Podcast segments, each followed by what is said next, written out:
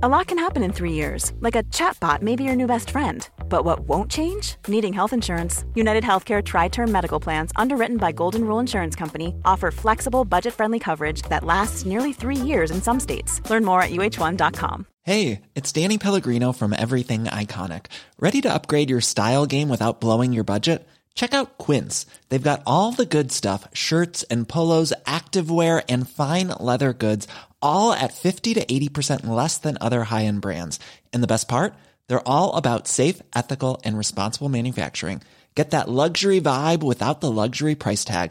Hit up quince.com slash upgrade for free shipping and 365 day returns on your next order. That's quince.com slash upgrade.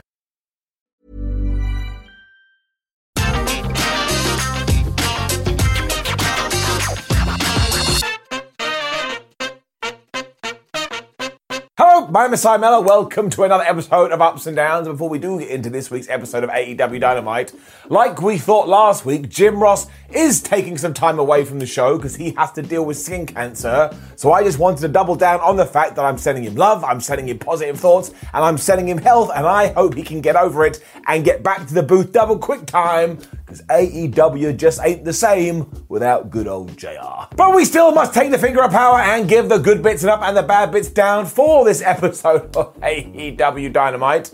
And if you had woken up on this December morn and gone, I really hope I get some fire in my wrestling, well, my word, did you get some fire? Let's up those doubts.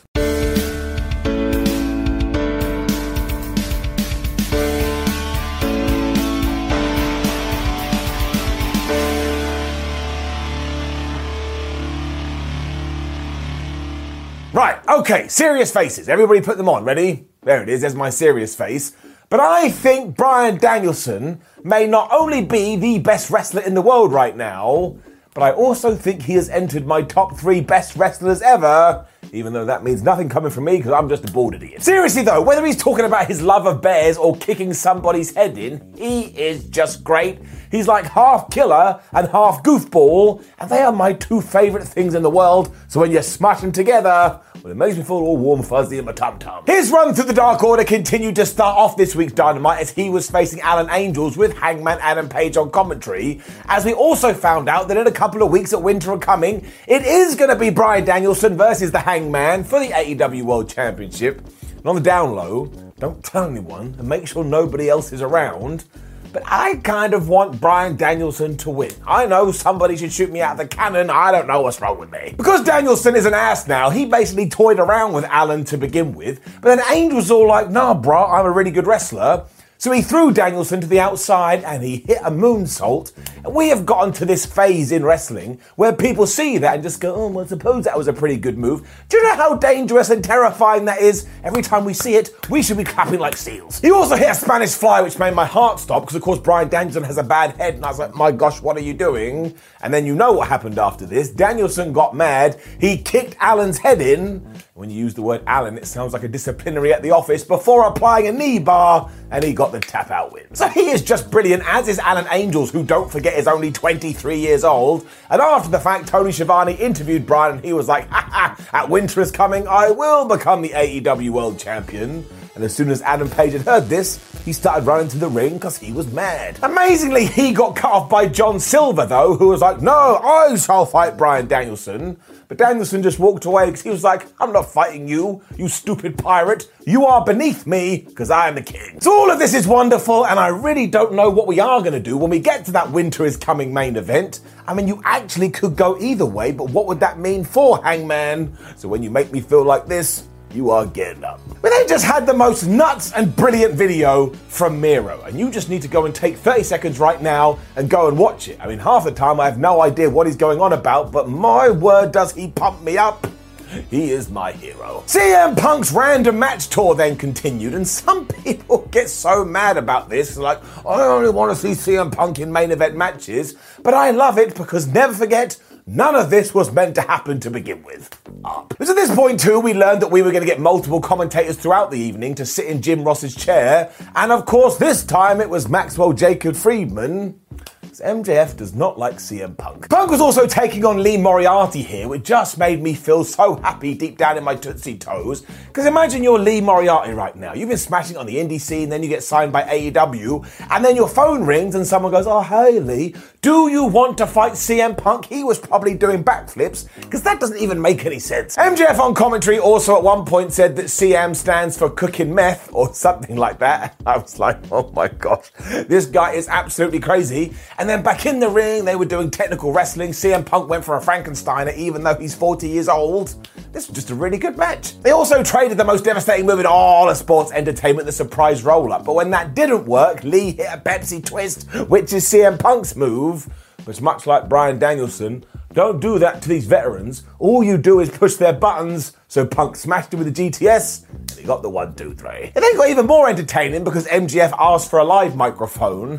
One of the first things he said was, Hey Punk, do you know what the only thing you're good for is these days? I feel bad saying this. It wasn't my words, it was his trying to get in Britt Baker's pets. Punk then retorted that Maxwell was wearing Larry David's pajamas, so I was loving the hell out of this, but I actually think they were Hanukkah clothes, so shout out to my Jewish friends. I hope you enjoy the Festival of Lights. And then MJF was like, well, you know what? You're more relevant than ever right now. In fact, the last time you were this relevant was in 2011 because you are talking and feuding with me, Maxwell Jacob Friedman. MJF also promised to win the Diamond Ring Battle Royal, which is returning next week, and I think that would be three for three for him. And then the straw that broke the camel's back here is that Maxwell Jacob Friedman insulted CM Punk's dog. And when I say insulted, what I actually mean is I think he threatened to kill it. CM Punk couldn't handle this and he went to nut him right in the head, but of course Wardlow got in the way. And seriously, if you were a master at suspending your disbelief, you could totally believe that these two guys hate each other.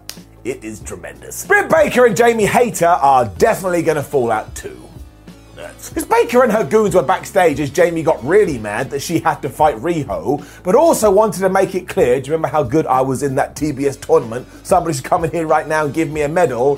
When Britt went, well, maybe they would have done if you hadn't have lost the thing. And honestly, the tension here. So it's going to be Hayter versus Riho next week, and you've got to imagine when we get into 2022, Jamie Hayter and Britt Baker are going to fall out, especially because Tony Schiavone does the whole DMD thing, Rebel does the whole DMD thing, of course, Britt does the whole DMD thing, but do you know who does not do the DMD thing? Surely you've worked out where I'm going with this, otherwise, I think you probably need to see a doctor, ironically. Jamie Hayter. And then got confused. Now, I am stupid, so if people could send answers on a postcard to Ball A Hole, Moron Lane, B1A SED, that would be much appreciated.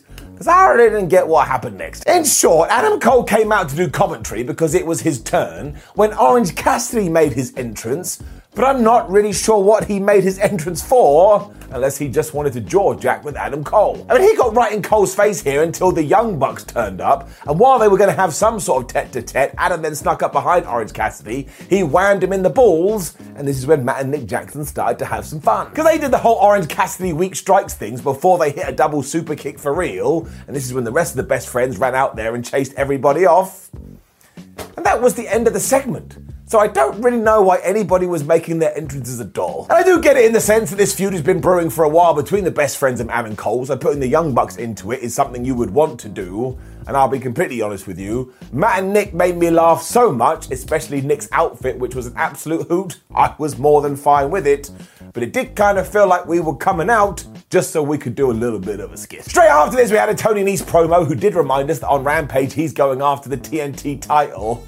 And then Wardlow killed a man called AC Adams. I mean, sheesh. You've got to assume that that stands for actual carnage because Wardlow walked out here with his accountability buddy, Shawn Spears, and he just ran through this dude. I mean, he was throwing him around. He hit four power bombs, and in around about 45 seconds, this was done. Spears then hit Adams with a chair for a while because why wouldn't you want to brutalize this man? And you have to imagine the end game to all of this is Wardlow turning face, and when that does happen, it is going to be a tremendous day. Also, when it comes to Wardlow, when he does walk out there, my brain just goes, "Oh, I'm excited to see what he's gonna do." Because the guy just has something, so up. Penta and Pac were then backstage, and Pac is now wearing an eye patch. Now, I presume this is because of all the things he'd been doing with Andrade and Malachi Black.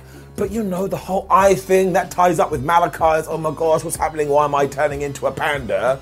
So I'm very excited about this, Mo. Also, eye patch is just cool. He is going to be replacing Fenix on this week's episode of Rampage because there's been travel issues. So now instead of the Lucha Brothers versus FTR, we are getting Penta and Pac versus FTR. And this is why AEW's roster is so good. Like, is it a shame that Fenix isn't in it? Of course it is. But when your replacement is Pac, well, you ain't gonna get no moaning from me. Sting was then wrestling on Dynamite. Let me just engage my bias gland.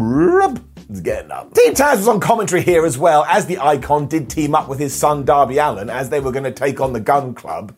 Some people before this were actually saying, oh my gosh, the Gun Club's to win and Sting's to lose. I'm like, come on now, it's Sting. And given that it was Billy teaming up with his son Colton with Austin on the outside, it did mean that in 2021, we got Billy Gunn versus Sting. I was just laughing my ass off about 2021. You're so crazy. We've only got a few weeks left, and who the flub knows what's going to happen? Sting did get the better of Billy, which is when he tugged in Darby Allin. And once again, Billy was just grabbing Darbs and chucking him around like he was a baby. Like if you didn't know what wrestling was and you just tuned this in, you may ring the cops and say, "Oh, I need to report a crime." Colton then applied the Scorpion Deathlock to Darby, and I'm like, "That's offensive. That's insulting, and you're going to piss him off," which they did do because in came Sting and he hit all his greatest hits. So he was hitting Stinger splashes, he was hitting Scorpion Death drops, and he was applying real Scorpion Deathlocks.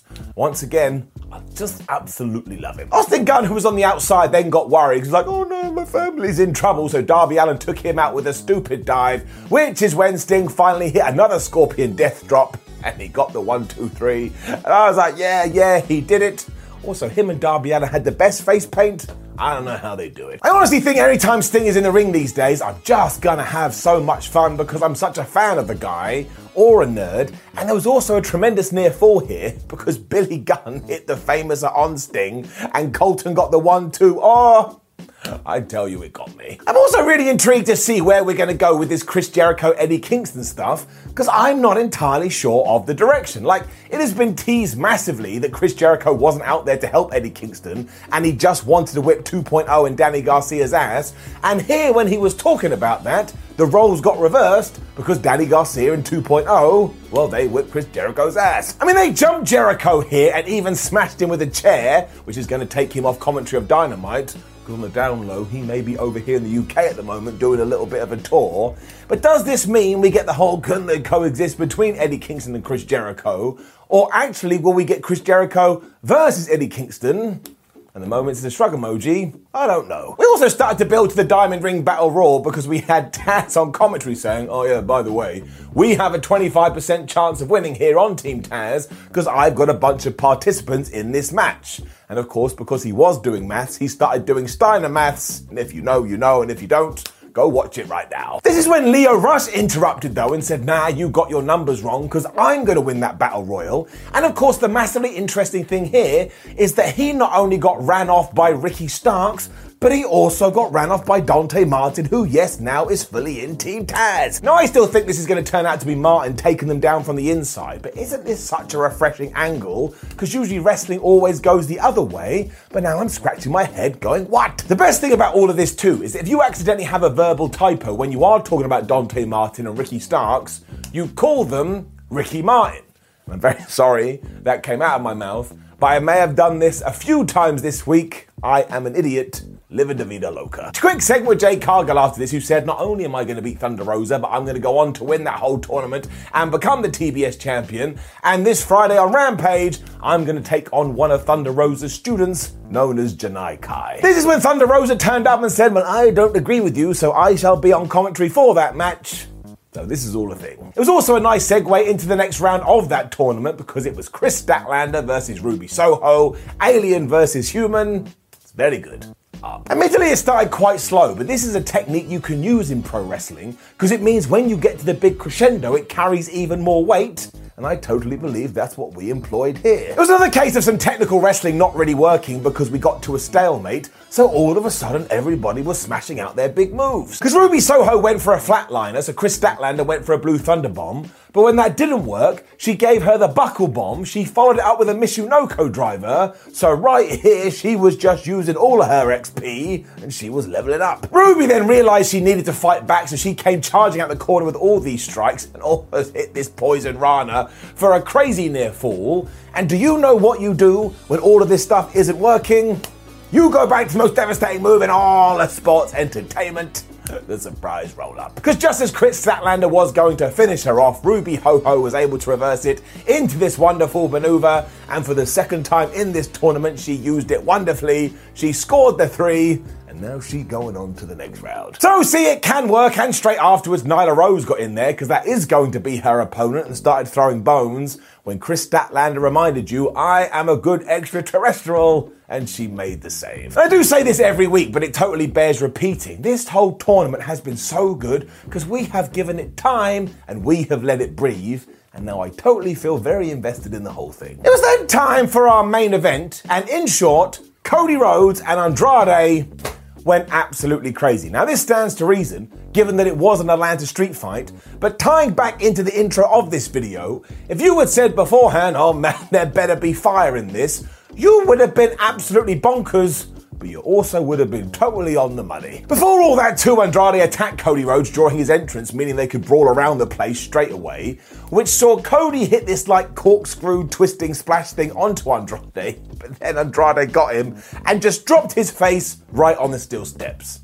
That looked absolutely horrible. Cody was also being cheered like the hometown hero he was, but there were pockets of booze as well, so who the hell knows what's going to go on. And I'm going to tell you right now, I love the man. But Andrade didn't feel the same way about this, so he whammed Rhodes right in the balls before he got a laptop and just smashed it right into his head. And once again, that didn't look like it was very nice. It's also not normal behavior, and because one weapon had been introduced, then all the weapons were being introduced, because we had steel chairs, we had steel change, we had tables, and we also had a golden shovel. Ah. Blood was then flowing everywhere because these people are just human beings.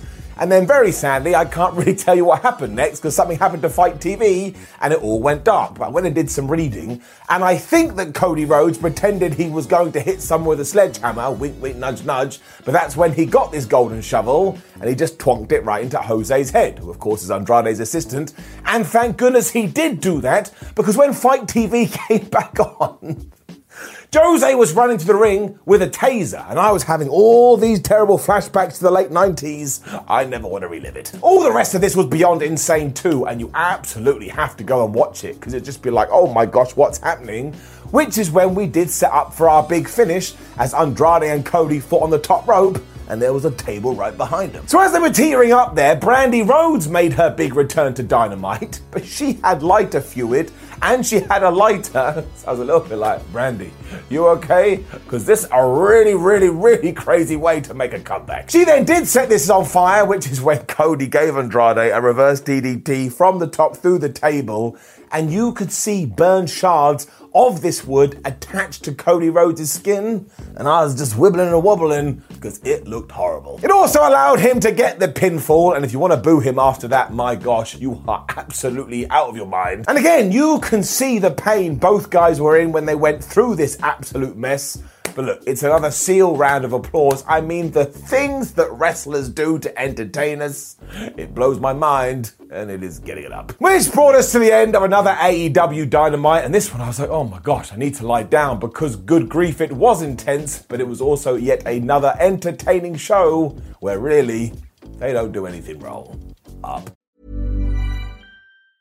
Mom deserves the best, and there's no better place to shop for Mother's Day than Whole Foods Market. They're your destination for unbeatable savings, from premium gifts to show-stopping flowers and irresistible desserts. Start by saving 33% with Prime on all body care and candles. Then get a 15-stem bunch of tulips for just $9.99 each with Prime. Round out Mom's menu with festive rosé, irresistible berry chantilly cake, and more special treats. Come celebrate Mother's Day at Whole Foods Market. Market. Mom deserves the best, and there's no better place to shop for Mother's Day than Whole Foods Market. They're your destination for unbeatable savings, from premium gifts to show-stopping flowers and irresistible desserts. Start by saving 33% with Prime on all body care and candles. Then get a 15-stem bunch of tulips for just $9.99 each with Prime. Round out Mom's menu with festive rosé, irresistible berry chantilly cake, and more special treats. Come celebrate Mother's Day at Whole Foods Market.